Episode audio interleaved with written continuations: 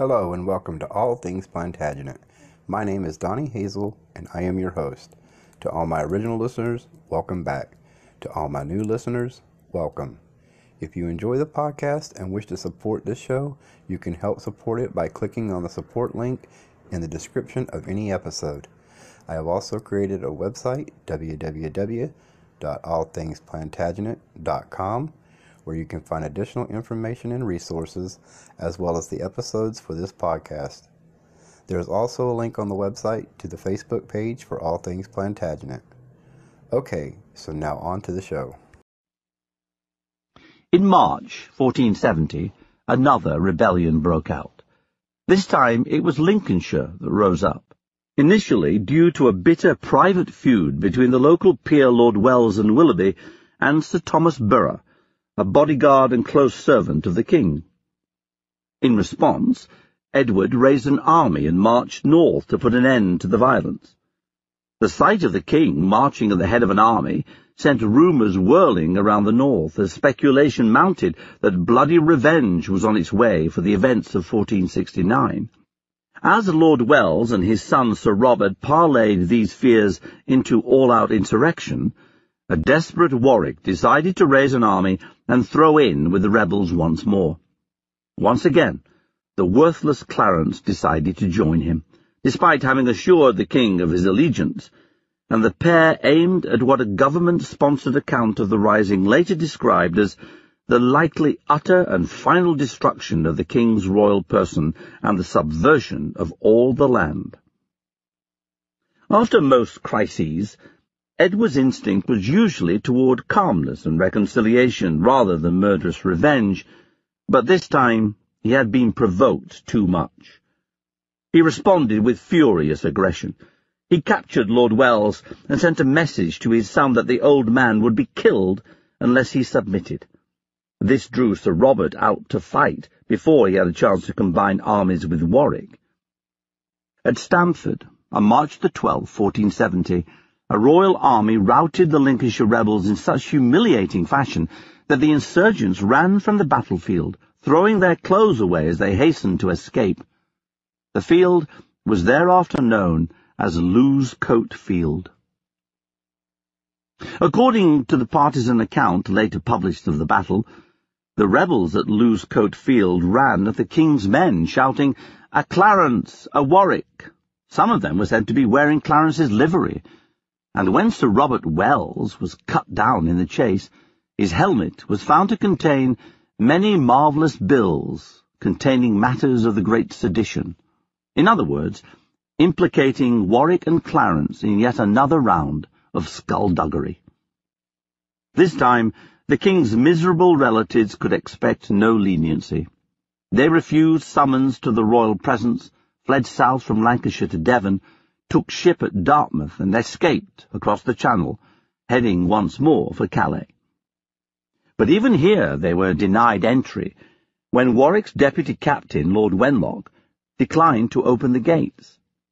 The two men eventually landed in Normandy, the territory of the French king, their isolation appeared to be complete.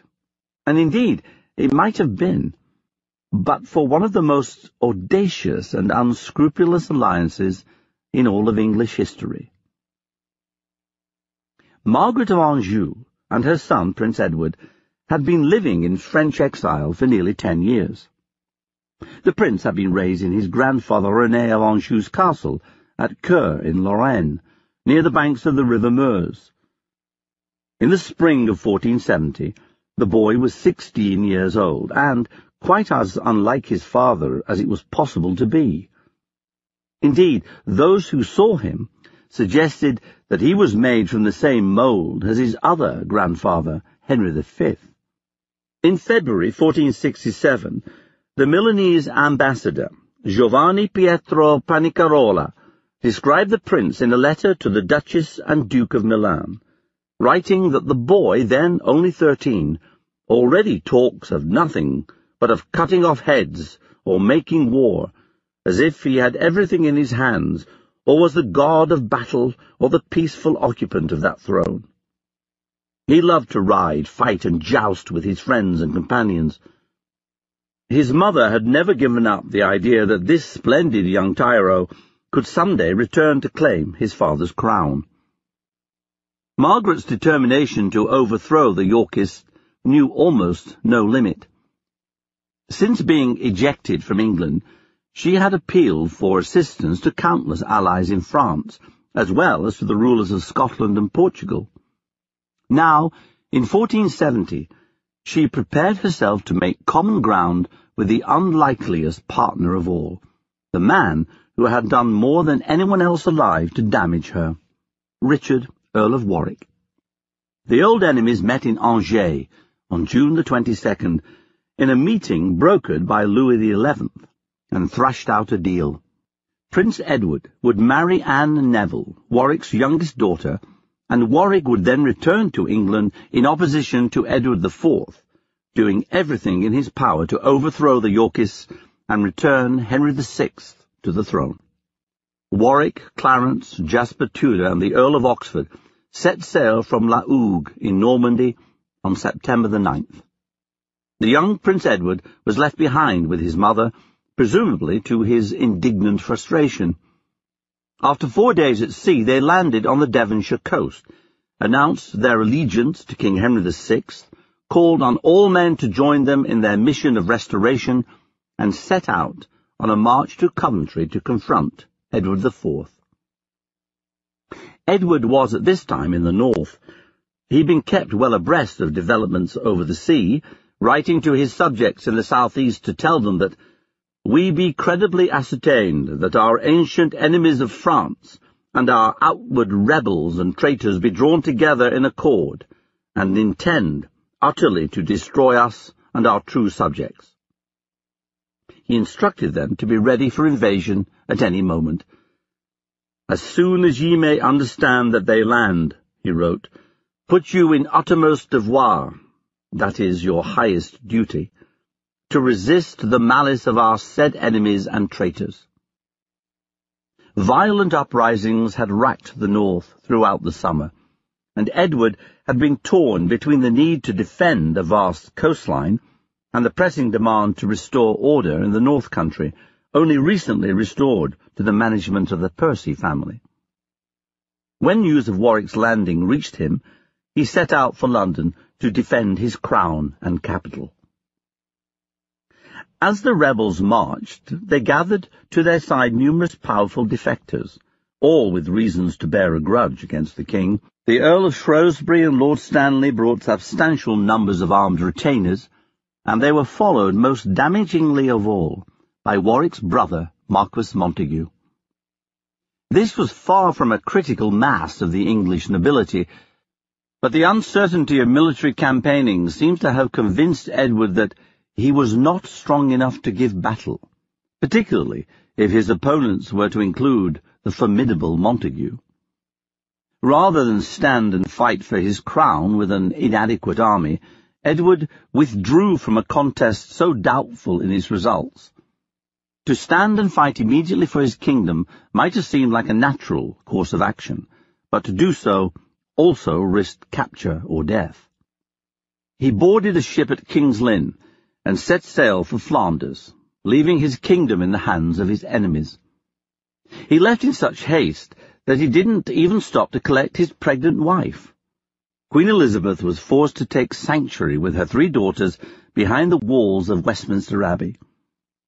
Lodged in the abbot's apartments, she would give birth there to her first son, yet another Prince Edward, on November the 2nd, 1470.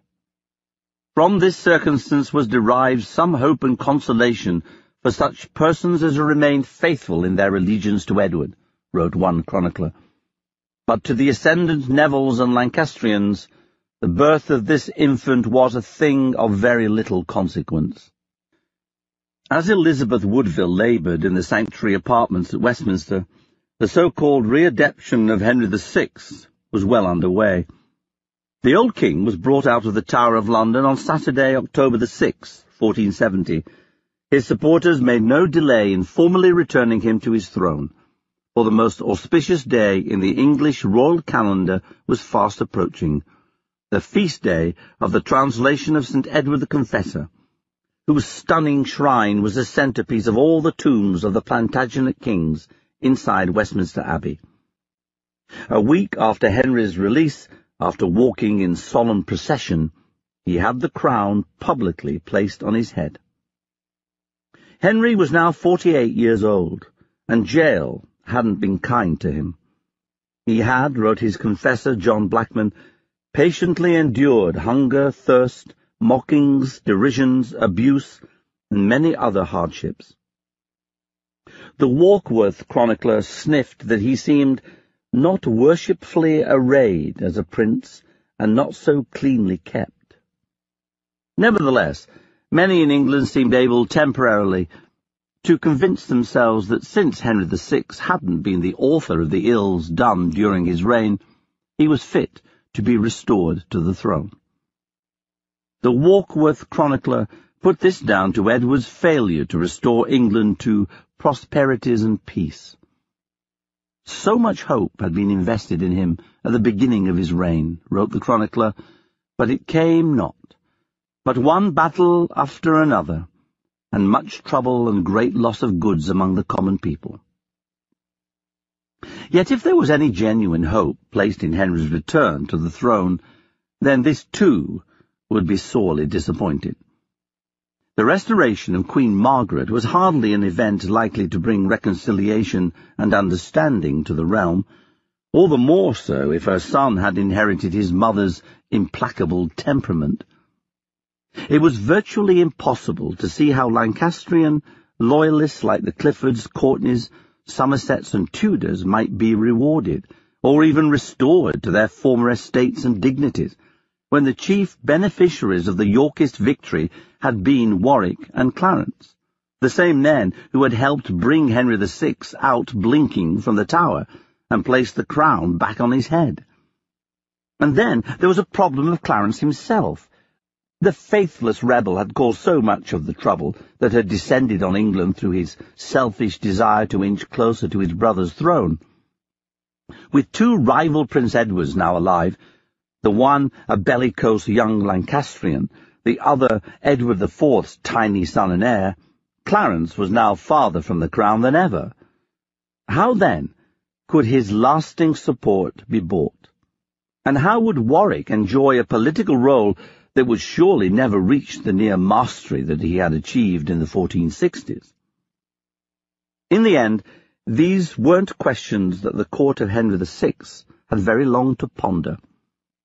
The new year passed with Edward IV still in exile in Bruges, but he had been busy.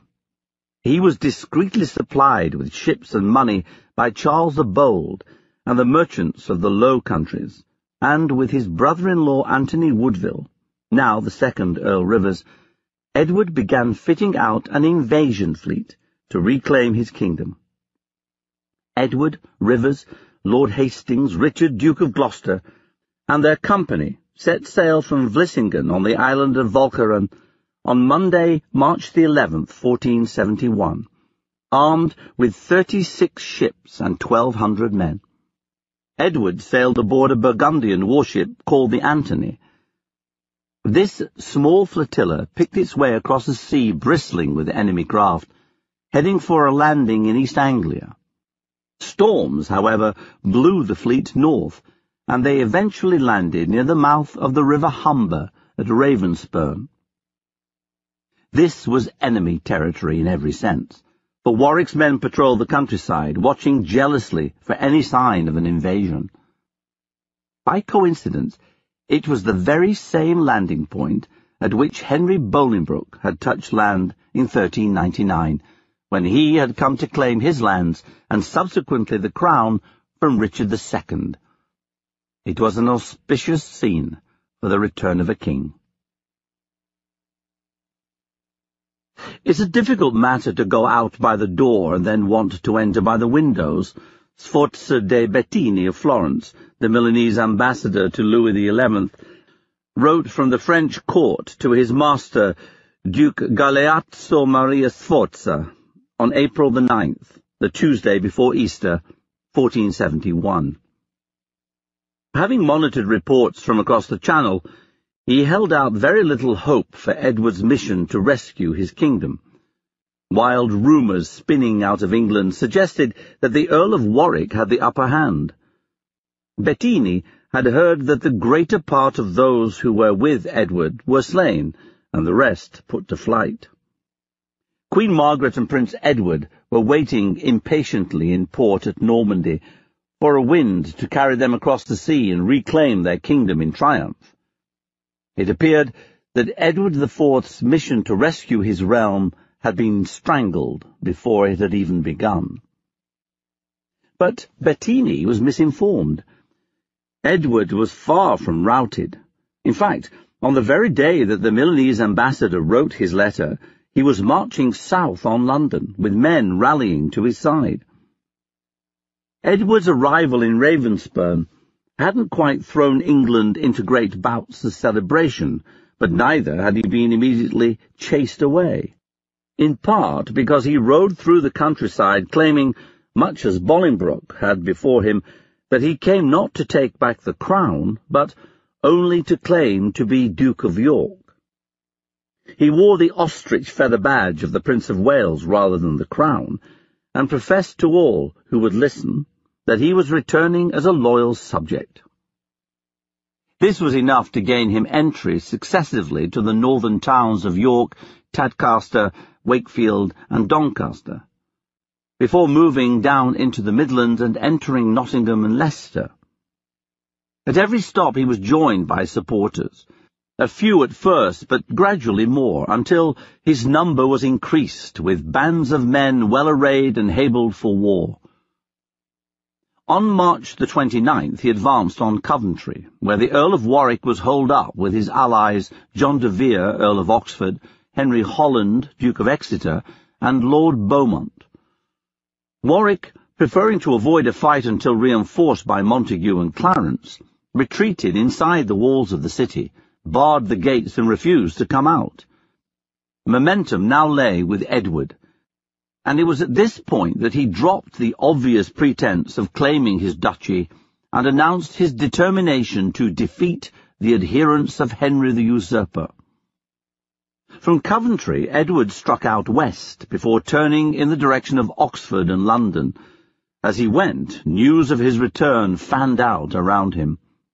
It didn't take long to reach the realm's other great rebel, George, Duke of Clarence, who was in the West Country when Edward landed. Clarence now frantically tried to raise troops in order to rally to the Earl of Warwick. But a coward and a turncoat such as he didn't have the moral steadfastness to attack his brother ascendant.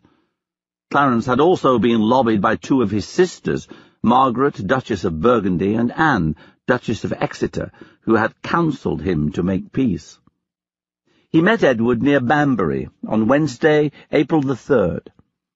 In the company of Rivers, Hastings, and Gloucester, he threw himself at Edward's feet. Edward lifted him up and kissed him many times, assured him that they were at peace, and took him back to Coventry in a second attempt to coax Warwick out of his bolt-hole. Again, Warwick wouldn't emerge, even though he was by now accompanied by his brother John Neville, Marquis Montague. Edward decided not to waste any more time seeking battle. On Friday, April the 5th, he set out for London. So, on Tuesday, April the 9th, London's Common Council, who had much better information than distant diplomats, was aware that far from having been crushed, Edward, late King of England, was hastening towards the city with a powerful army.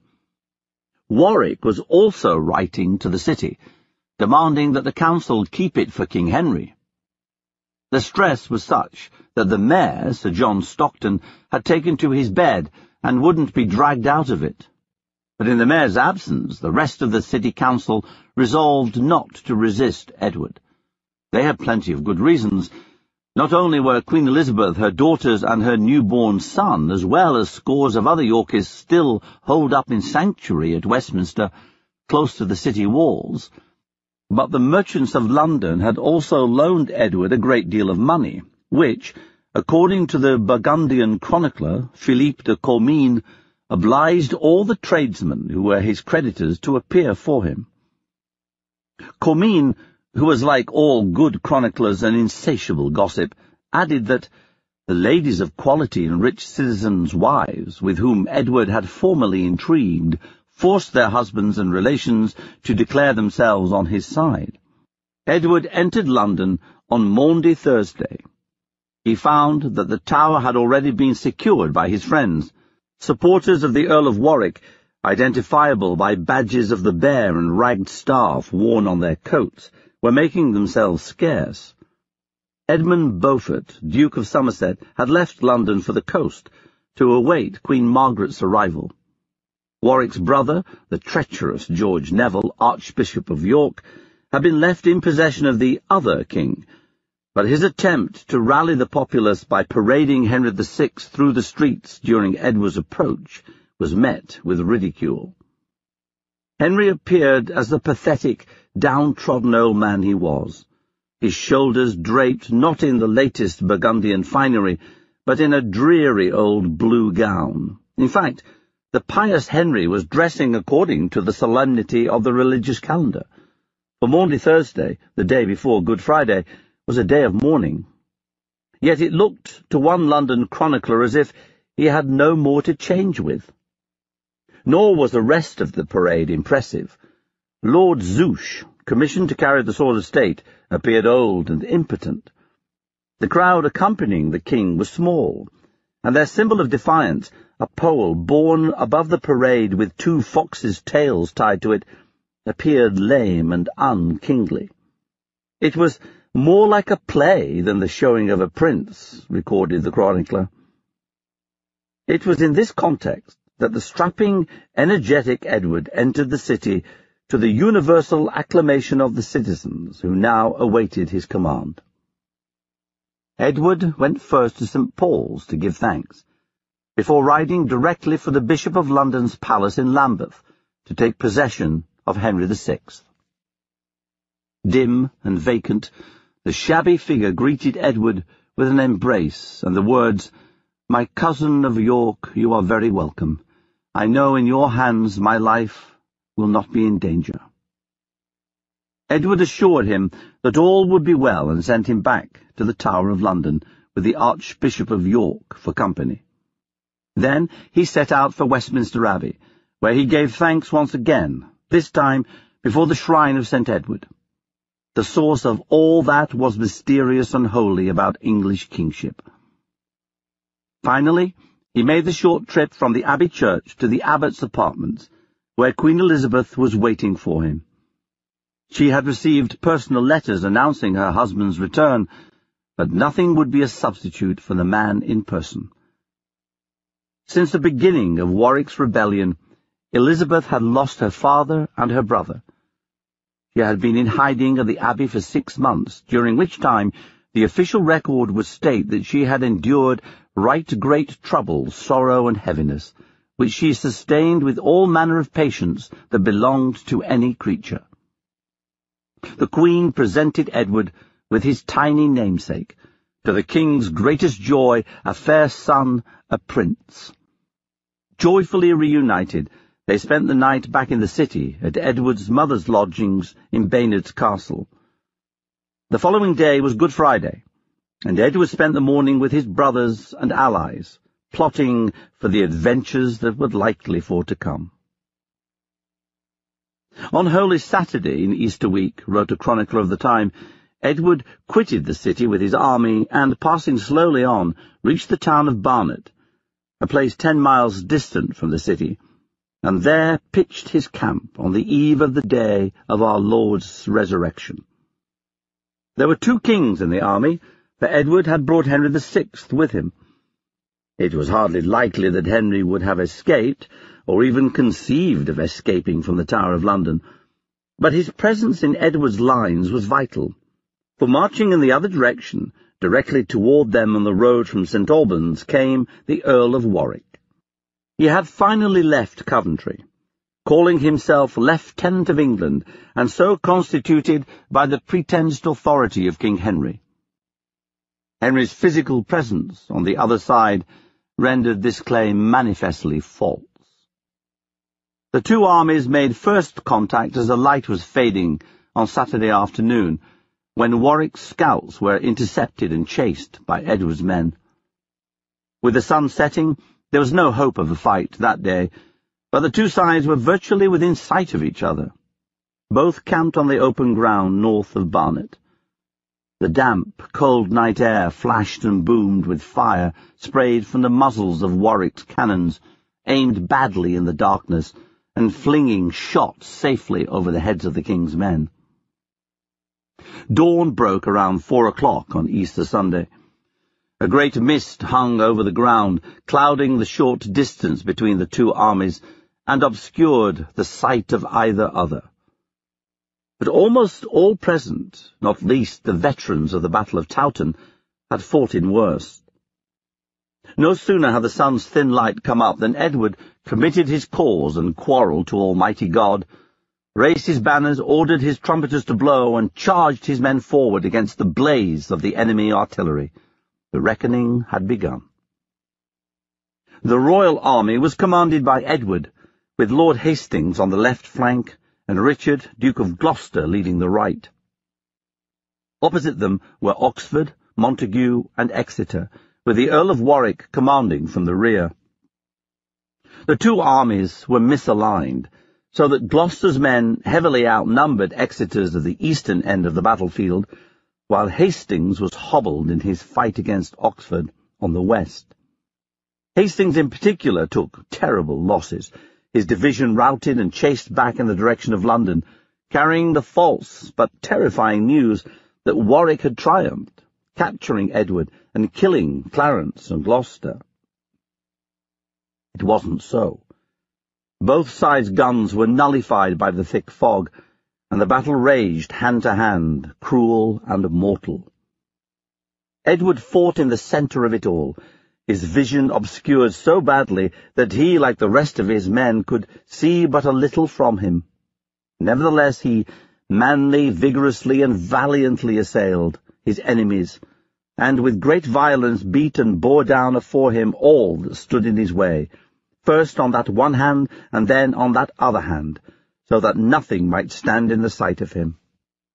While Edward was accustomed to fighting on foot, Warwick was said by one chronicler to prefer to run with his men into battle before mounting on horseback, and if he found victory inclined to his side, he charged boldly among them.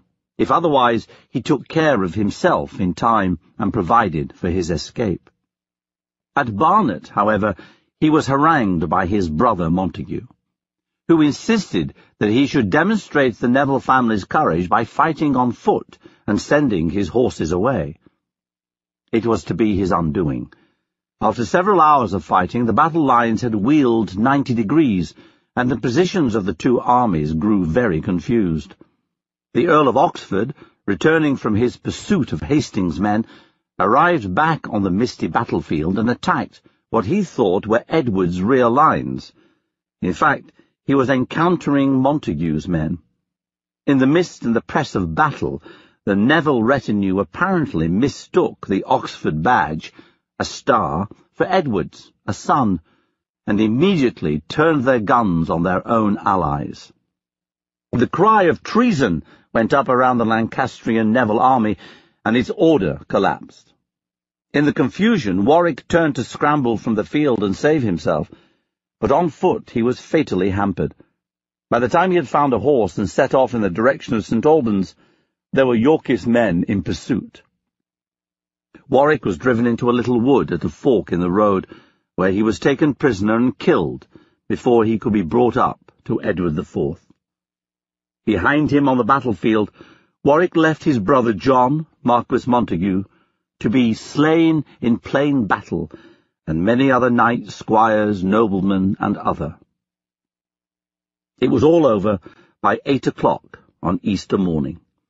The battlefield was strewn with ten thousand spent arrows. The Earl of Oxford fled the field and escaped to Scotland. Exeter was left for dead on the battlefield, but was eventually discovered by a servant, dragged from the field toward London, and spirited into the sanctuary at Westminster. Later he was taken out of sanctuary and imprisoned in the tower where he remained for four years. Edward lost his allies Lord Cromwell, Lord Say, and Sir William Blunt in the fighting. His brother Gloucester and brother-in-law Lord Scales were both seriously injured, and thousands more lay dead on the field on both sides. Those who staggered the ten miles back to London were seen arriving with their horses lame and faces bandaged, some having had their noses cut off in the fighting. All men say that there was never in a hundred years a fiercer battle in England than this, wrote one well-connected foreign correspondent. There was no doubt that Edward had won an astonishing victory, St. George, the Virgin, and all the saints in heaven, wrote the official chronicler of the battle, had adjudged Edward's quarrel to be true and rightwise. To advertise this fight, the king had Warwick's and Montague's bodies brought to London in two chests and was set upon the stones in the body of the church of St. Paul's, lying therein naked, except for a cloth tied around the private parts of either, so that everyone in London and others might see them, which many thousands did. Just one enemy remained. On April the 16th, word reached the king that Queen Margaret, her son Prince Edward, his wife Anne Neville, and many others, including Lord Wenlock, had finally found a favourable wind from Normandy and had landed on the south coast at Weymouth with seventeen ships, and had been greeted by their allies Edmund Beaufort, Duke of Somerset, and John Courtenay, Earl of Devon. For all the death and destruction that had been caused, it seemed as though there might be yet more to come. Foreign diplomats, receiving their news piecemeal across the Channel, shook their heads and marvelled at England's topsy-turvy politics. I wish the country and the people were plunged deep in the sea because of their lack of stability, for I feel like one going to the torture when I write about them, and no one ever hears twice alike about English affairs, wrote Ambassador Bettini in a letter home to Milan. One thing was certain. The kingdom wasn't safe yet. The Lancastrian army struggled through the inhospitable land north of Gloucester on the eastern bank of the River Severn, a foul country, all in lanes and stony ways, betwixt woods, and without any good refreshing. It was Friday, May the third, and some of them, including their leaders Queen Margaret and Prince Edward, had been travelling for more than three weeks. Their enemy, a rival royal army under the leadership of King Edward IV, had been in pursuit for several days. Both armies were now heading for the town of Tewkesbury, where there was a crossing in the river that would allow the chase to continue on the other side, with all of Wales opening up beyond. The troops on both sides were weary. The leaders on both sides pushed them urgently onward. The fight, when it came, was likely to be final. Margaret and Prince Edward had landed in England on Easter Sunday, the same day that the slaughter was unfolding at the Battle of Barnet. They had immediately begun raising troops, sending a request to supporters calling for all such fellowship as you can make in your most defensible array, against Edward, Earl of March, the king's great rebel, our enemy. The call was answered. Large numbers of men had flocked to the Lancastrian standard from Devon and Cornwall. They formed a dangerous, undisciplined army that terrorized the towns they visited as Margaret pressed them northward, marching through Somerset toward the Cotswolds, in the hope either of meeting up in Wales with Jasper Tudor, who might provide them with loyal soldiers from the Principality, or of reaching Lancashire, where great numbers of men skilled in archery were to be found. As they went, Queen Margaret kept up a stream of cheerfully outrageous propaganda, sending word to the King of France that the Earl of Warwick wasn't dead, as reported, but he had been wounded in the fight with King Edward, and had withdrawn to a secret and solitary place to get well of his wounds and sickness, and that Prince Edward was in London with a very large following of men, and with the favour and assistance of the greater part of the common people and citizens. Barely having enjoyed his victory at Barnet, Edward IV had been forced to scramble for another army, which he assembled at Windsor, on April the 24th, the day after St. George's Day, and the annual royal feast held to commemorate the foundation of the Order of the Garter. Spies informed him of the Lancastrians' movements, so Edward had set off in pursuit of his enemies, heading northwest to try to cut them off in the Cotswolds. He had been in Cirencester on April the 29th, as Margaret's army had been approaching Bath. Thereafter the two armies had tracked each other for the best part of a week. On May the 3rd, a blisteringly hot day, as the Lancastrians struggled through the foul country by the river bank toward Tewkesbury, Edward had flogged his chasing army a full thirty-one miles in a twelve-hour hike. The paucity of supplies in the countryside made supporting one army difficult and two armies impossible. Thus Edward's men had covered their ground without stopping once for food and water. There was nie so much as drink for their horses, save in one little brook, wrote one chronicler. It was an astonishing piece of leadership to have moved around five thousand hungry, thirsty men so far, so fast. But Edward managed it, and with his two brothers by his side, along with Lord Hastings, John, Duke of Norfolk, and his stepson, Thomas Grey, Marquis of Dorset, and many other noblemen, he was able to close in on the Lancastrians with his usual certainty of purpose. Throughout the day, his scouts watched the enemy army, travelling ever more within five or six miles. They camped near Tewkesbury in the afternoon on May the 3rd, so extremely fatigued with the labour of marching and thirst that they could proceed no further. Queen Margaret's army arrived at Tewkesbury at four o'clock on the same afternoon.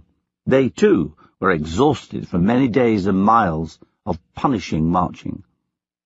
The two sides made camp around three miles away from each other, knowing full well what the next day would bring. Early in the morning of the following day, Saturday, May the 4th, Edward donned his armour and divided his army into three divisions under the same leadership that had prevailed at Barnet, himself, Hastings, and the brilliant young Gloucester, who was now given command of the vanguard. Then he displayed his banners did blow up the trumpets, committed his cause, and quarrelled to Almighty God, the Virgin Mary, the glorious martyr St. George, and all the saints, and advanced directly upon his enemies. The Lancastrians were arrayed under Prince Edward, assisted by Lord Wenlock and Sir John Langstrother, the Prior of St. John, Edmund, Duke of Somerset, and John Courtenay, Earl of Devon.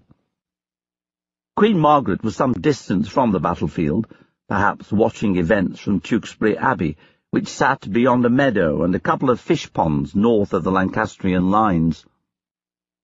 The battleground was uneven and pitted with obstacles. A road separated the two armies, and the ground between them contained deep dikes and so many hedges, trees, and bushes. It was, said one writer, a right evil place to approach. Edward began his assault with a hail of arrows and gunshot, a right a sharp shower, which was returned in kind. Fire was concentrated on the Lancastrian vanguard under the Duke of Somerset, and his fellowship was sore annoyed. They refused to stand firm beneath the hail of deadly missiles, until eventually the Duke was forced to order a charge on the Yorkist lines. His men ran down the hill on which they had been arrayed, heading directly for the middle of Edward's army, rather than for Gloucester's vanguard, against whom they were most directly aligned. The troops crashed into each other, Somerset's men fighting right fiercely, before the king, full manly, set for the even upon them, and began to push the attack back up the hill. Before battle started, Edward had detached two hundred pikemen and sent them to a nearby wood, instructing them to scout for a Lancastrian ambush. If they found nothing, they were to return to the battlefield, as they thought most be hopeful, and to employ themselves in the best wise as they could. It was a tactical masterstroke. As Somerset's men were bowled back up the hill toward their own lines with great violence, Edward's detachment of spearmen attacked them from the side, sending them into total disarray. Their discipline dissolved, and Somerset's whole division was scattered into the meadow and fields, where they best hoped to escape the danger. Just as at Towton, the meadow ran with blood as the fight became a rout. Tired, panic-stricken men run down and hacked to pieces. Somerset's failure seems to have precipitated the collapse of the whole Lancastrian army. Lord Wenlock was killed, so was the Earl of Devon and Somerset's brother John Beaufort. Most devastating of all, Prince Edward was cut down in the first battle he ever fought, fleeing to the town wards and slain in the field. The Warkworth chronicler heard that the prince had died crying for succour from his brother-in-law George, Duke of Clarence. As their leaders were butchered, the Lancastrian captains and troops scattered from the field. Those who escaped death in the meadow fled either for the abbey or for the numerous churches of the surrounding countryside, hoping to find sanctuary. Not all of them would be so lucky. The battle was decisive. Edward had at last gained a glorious victory, and just as at Towton, he was determined to secure the victory with bloody swiftness. The king marched directly from the battlefield to Tewkesbury Abbey, where Somerset and others were sheltering under the protection of sanctuary. According to Warkworth, Edward walked into the Abbey church with his sword in his hand, only to be stopped by a priest holding the Holy Sacrament, who demanded that a royal pardon should be issued to the lords who were hiding there. Edward appears to have consented, and ordered the burial of those who had fallen in battle on the Abbey's consecrated ground, without any quartering or defouling of their bodies. Two days later, though, Somerset, Sir John Langstrother, Sir Hugh Courtenay, and others were taken out of the abbey by force and given into the custody of Gloucester as the Constable of England, and Norfolk in his capacity as Marshal. Gloucester's court found them all guilty. They were beheaded in the town on the same day. On May the 7th, Edward left Tewkesbury. He was barely out of the town when news came that Queen Margaret had been tracked down and taken at a nearby poor religious house, possibly Malvern Priory. She was taken in the company of her son's widow, Anne Neville, the Countess of Devon, and Lady Catherine Vaux. The Queen was brought, broken-spirited, to London in a cart. Her life was spared, but her fight was over. She would spend the next four years in honourable confinement, the prisoner of Alice de la Pole, the aged widow of her husband's greatest minister, the Duke of Suffolk, and a one-time lady-in-waiting to Queen Margaret. In 1475, Margaret would be ransomed back to Louis XI, under whose patronage she would live out the rest of her life, lonely, defeated, and stripped of her power, her days of adventure over. There was one last serious flurry of Lancastrian rebellion. As news reached London that all had been lost at Tewkesbury, Warwick's cousin, Thomas Neville, known universally as the Bastard of Fauconberg, raised a rebellion in his father's home county of Kent. He was an extremely accomplished sea captain, pirate, and soldier, and between May the 10th and May the 14th he sailed up and down the Thames, launching attacks by land and sea on London's gates and walls, aided by several hundred crack troops from Calais. It seems likely that they may have hoped to remove Henry VI from the Tower, but Edward had thought to anticipate an attack on the city. Anthony, Earl Rivers, had been left to lead London's defences, and he did so with great distinction, despite the fact that Fauconberg set up cannons on the south bank of the Thames to pound the city's walls destroying part of London Bridge and capturing the Aldgate, Rivers and the Earl of Essex husbanded the Londoners' defences, counterattacked effectively from within the city and eventually hounded both Fauconberg and his men away. He took ship and fled back across the Channel. He would later be captured at Southampton, handed over to the Duke of Gloucester, and executed, his severed head being placed on London Bridge, facing Kent, whence he had brought his rebels. With Fauconberg's defeat, the last serious plank of Lancastrian resistance was broken. On Tuesday, May the 21st, 1471, Edward rode once more into London in a procession led by the triumphant Gloucester, with a retinue far greater than any of his former armies, and with standards unfurled and borne before him and the nobles of his army trumpets blared as the triumphant king returned to his city, to the great joy and consolation of his friends, allies, and well-willers, and to the great confusion of all his enemies. That same night, Henry VI died. The king's confessor and biographer John Blackman said that Henry spent his last days having visions including one in which he successfully admonished an imaginary woman whom he saw through his window attempting to drown a child. A more physically harmless inhabitant of the Tower of London it was hard to imagine, but Edward was no longer prepared to be merciful beyond reason. The official chronicler of the Yorkist royal victory said that Henry reacted very badly to the certainty of his defeat and the death of his son. He took it to so great despite, ire, and indignation that of pure displeasure and melancholy he died. This would have been an unsatisfactory explanation even were it not for the fact that Richard, Duke of Gloucester, was in the Tower on the night of Henry's death. A more believable account is given by the Warkworth chronicler, who recorded that Henry was put to death between eleven o'clock and midnight. His body was wrapped in linen and taken the next day by torchlight to St. Paul's for display. It bled on the cathedral pavement several times. Later, Henry's corpse was transported by boat to Chertsey Abbey for burial. It would be exhumed and moved to Windsor in 1484. Henry may have been bludgeoned to death. His corpse was found much later to have light brown hair matted with what appeared to be blood. It didn't take long for the news of Henry's secret assassination to circulate. By mid-June, it was common knowledge at the French court that Edward IV, in order to bring the wars finally to an end, had applied himself to the extermination of his enemies. He has, in short, wrote one ambassador, chosen to crush the seed.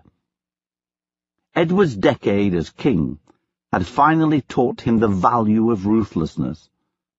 Within the space of eleven weeks, and against the most desperate odds, he had invaded England, raised an army, rescued his son and heir from sanctuary, fought two right great cruel and mortal battles, put down a rebellion, killed or captured virtually every one of his enemies, slain his rival king and successor, and won back his crown. There hadn't been a successful and fortunate an English general since the days of Henry V.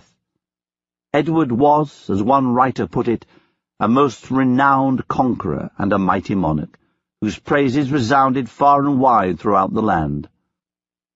He not only staked his claim in blood, he had now earned it in bloodshed.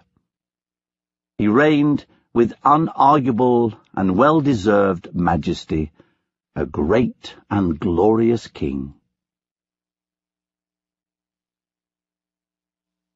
Part 4 The Rise of the Tudors 1471 to 1525 A quote from Dominic Mancini But who will insane lust for power spare? Chapter 16 to execute wrath.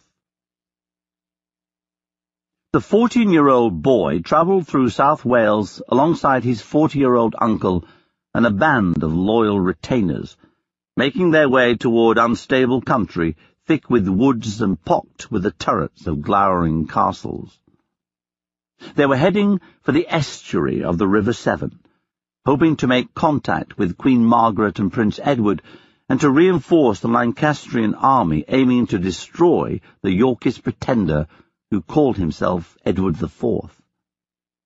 The boy and the man both knew that if they could join forces with the Queen, then they stood an excellent chance of victory. Ten years of exile, insurgency and plot would finally be rewarded with a return to rule. Reaching the river valley was the most important mission of their lives. Both were well acquainted with the perils that they faced. The man was a veteran of England's wars, a skilled soldier with a fondness and talent for insurgent fighting. The boy had also seen his share of violence. His father had died a prisoner before he was even born. Then he had been brought up from the age of four as a captive, albeit a generously treated and well-schooled captive, in the heavily armed Yorkist castle at Raglan. He had been under the wardship of William Herbert, Earl of Pembroke, who had bought him for one thousand pounds, provided him with brilliant tutors, and groomed him for marriage into the Herbert family. When he was twelve years old, Herbert had taken him to the Battle of Edgecote, to see and hear for the first time the ghastliness of men being hacked down in their hundreds. Herbert had perished there at Edgecote, beheaded after the battle was through. The boy knew, therefore, the thin line that lay between living and dying, triumph and catastrophe. This world, as the old poem had it, is variable. And so it proved. They had just passed Chepstow when the dreadful news arrived. The slaughter at Tewkesbury had spared no one. The Queen was captured, the Prince was dead, and so too were so many other of their allies, from Somerset and Lord Wenlock to the scores of loyal retainers who had risen up to fight for the Lancastrian right to rule. Tewkesbury was a disaster that exceeded even the horror of Towton. Edward and his brothers were triumphant. The boy and the man now knew that soon they would be targets. To march farther was futile. The only rational plan now was to flee as fast as they possibly could. Henry Tudor and his uncle Jasper halted their march and bolted for safety. Since Chepstow was the nearest town, it was here that the Tudors went first, taking with them a part of the armed force that Jasper Tudor had raised during the earlier months of 1471. Chepstow was a relatively secure fortress town, protected by city walls and the natural defences of the River Wye, and overlooked by a large, turreted castle built on the densely forested hills that rose above the town. Here the Tudors paused. Jasper tried to make sense of the fact that Edward IV had utterly overthrown his half-brother the king, and debated with his friends what course was best to take. He didn't need long to deliberate. In a bid to exterminate whatever was left of the House of Lancaster, Edward IV sent out Sir Roger Vaughan, a veteran of Mortimer's Cross, where Jasper's father, Owen Tudor, had been captured and executed, with a license to kill. Vaughan was described as a very valiant man. Fortunately for the Tudors, he wasn't so skilled in the art of survival as Jasper. Having received advance warning that Vaughan was on his way, the elder Tudor set up an ambush in Chepstow. Vaughan was captured when he entered the town, and Jasper avenged his father's death by having the gentleman beheaded. But there was scarcely time to take satisfaction. More royal agents were closing in, and the Tudors retreated in all haste to Pembroke on the west coast of Wales, where they were besieged and kept in with ditch and trench so that they might not escape. In happier times, during the 1450s, when Jasper had himself been Earl of Pembroke and the premier nobleman in South Wales, this great coastal town had been the seat of his power. It was the place where Henry Tudor had first seen the world, when he was born to his 13-year-old mother, Margaret Beaufort, on January the 28th, 1457. It was a place that had traditionally been very close to Tudor hearts. Now, though, it was a prison. Their tormentor was the late Sir Roger Vaughan's son-in-law, Morgan Thomas. The Thomas family had a long tradition of supporting the Lancastrian cause, but Jasper's decision to kill Vaughan had pushed his son to the other side. For more than a week he kept Jasper and Henry pinned down, cut off from supplies and with communication desperately difficult. Fortunately, not all of the Thomas family had lost their faith.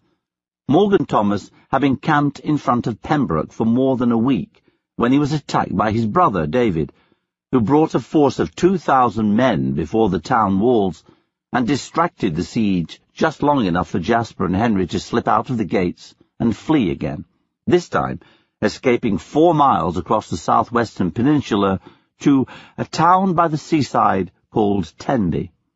This little port town was just as well protected as Pembroke. Indeed, Jasper had once helped to reinforce its defences. It was strong enough, at any rate, to keep Edward IV's forces at bay for a couple of months, while the Tudors hired a bark, a small sailing boat with three masts, and corresponded with the French court, asking for assistance and, in return, promising to keep up the war and disturbance for as long as they could. But eventually their position became untenable. In mid-September 1471, the Tudors faced the inevitable and made arrangements to leave Wales for the continent. Taking with them a skeleton crew of friends and servants, they piled into Jasper's hired bark, cast out from the shore, and trusted their lives to the sea. The channel, stretching out before them, churned with storms. When the Tudors sailed for France, they left Edward IV finally and indisputably master of his kingdom. He was still a young man. The Battle of Tewkesbury took place only a few days after his twenty-ninth birthday, and he set about rebuilding his realm with his usual energetic bonhomie. A growing brood of young children by his wife Elizabeth suggested a healthy future for Edward's royal line. His eldest daughter, Elizabeth, was six. Her sisters, Mary and Cecily, were three and two. Their brother, Edward, had been born in Sanctuary in November 1470 and was still a tiny baby, but he was heir to the crown all the same. On June the 11th, 1471, the seven-month-old was created Prince of Wales and Earl of Chester in a ceremony at Westminster Abbey, followed by investiture somewhat later as Duke of Cornwall. Less than a month later, on July the 3rd, a great council met at Westminster where forty-seven archbishops, bishops, dukes, earls, barons, and knights all swore on the Gospels that they would acknowledge Prince Edward as true and undoubted heir to our sovereign lord, as to the crowns and realms of England and of France and the lordship of Ireland. Edward and Elizabeth would produce six more children during the next nine years. Margaret, born in April 1472, Richard, Duke of York, the following August, Anne in November 1475, George, Duke of Bedford, who was born in March 1477, but died at the age of two, and finally Catherine in August 1479, and Bridget in November 1480. All but George would survive their earliest years, creating a large and youthful family around the king. One of Edward's first actions of his second reign was to set out a long list of protocols and ordinances for the organization of his household and those of his children. His fondness for the glittering and ritualized court of his brother-in-law, Charles, Duke of Burgundy, had only been increased by the months he had spent exiled in the Low Countries at a court which John Paston thought was second only to King Arthur's. A long instruction manual for the organization of an English king's domestic and ceremonial life, called the Black Book, was produced by 1472, In it was set out every tiny detail of propriety and protocol in the royal presence, the deference due to visitors of every rank, and the rations due to servants and officials, no matter how lowly. The Black Book contained everything from the number of loaves, ale flagons, candles, and faggots of firewood that should be given to a baron residing at the royal court, to the precise means by which the king's tablecloth should be folded and presented when he sat to dine in the company of his subjects.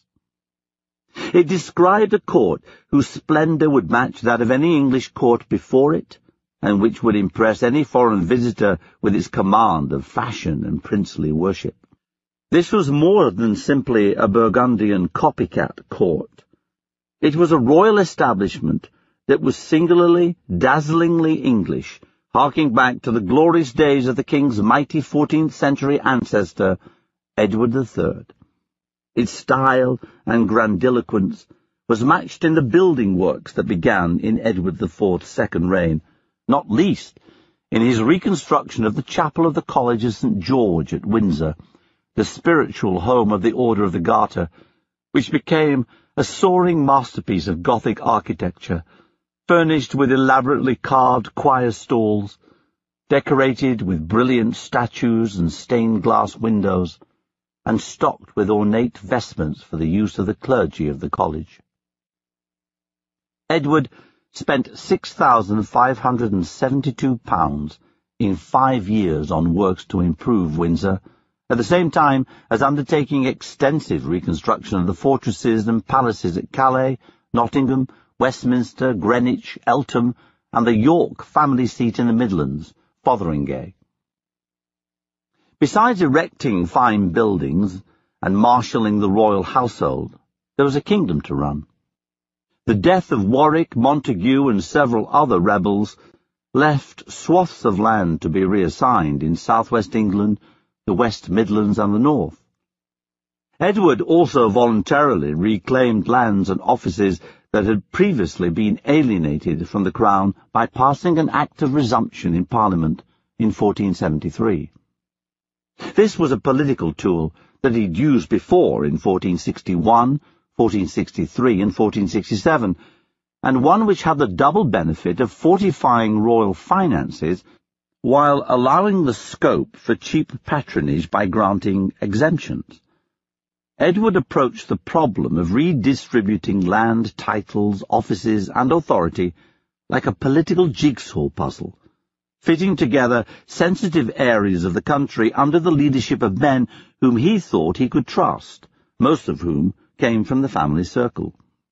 Lands in Devon, Cornwall, and the southwest fell to the king's stepson, Thomas Grey, who became Marquis of Dorset by 1475. The late Lord Herbert's son and namesake, William Herbert, became Earl of Pembroke, and was initially trusted to oversee Wales, before the role was taken over by a council under the authority of the young Edward. Thank you for listening to this episode of All Things Plantagenet. Remember, we also have a website, www.allthingsplantagenet.com, where you can find additional information and resources, as well as the other episodes. Thank you for listening and have a great day.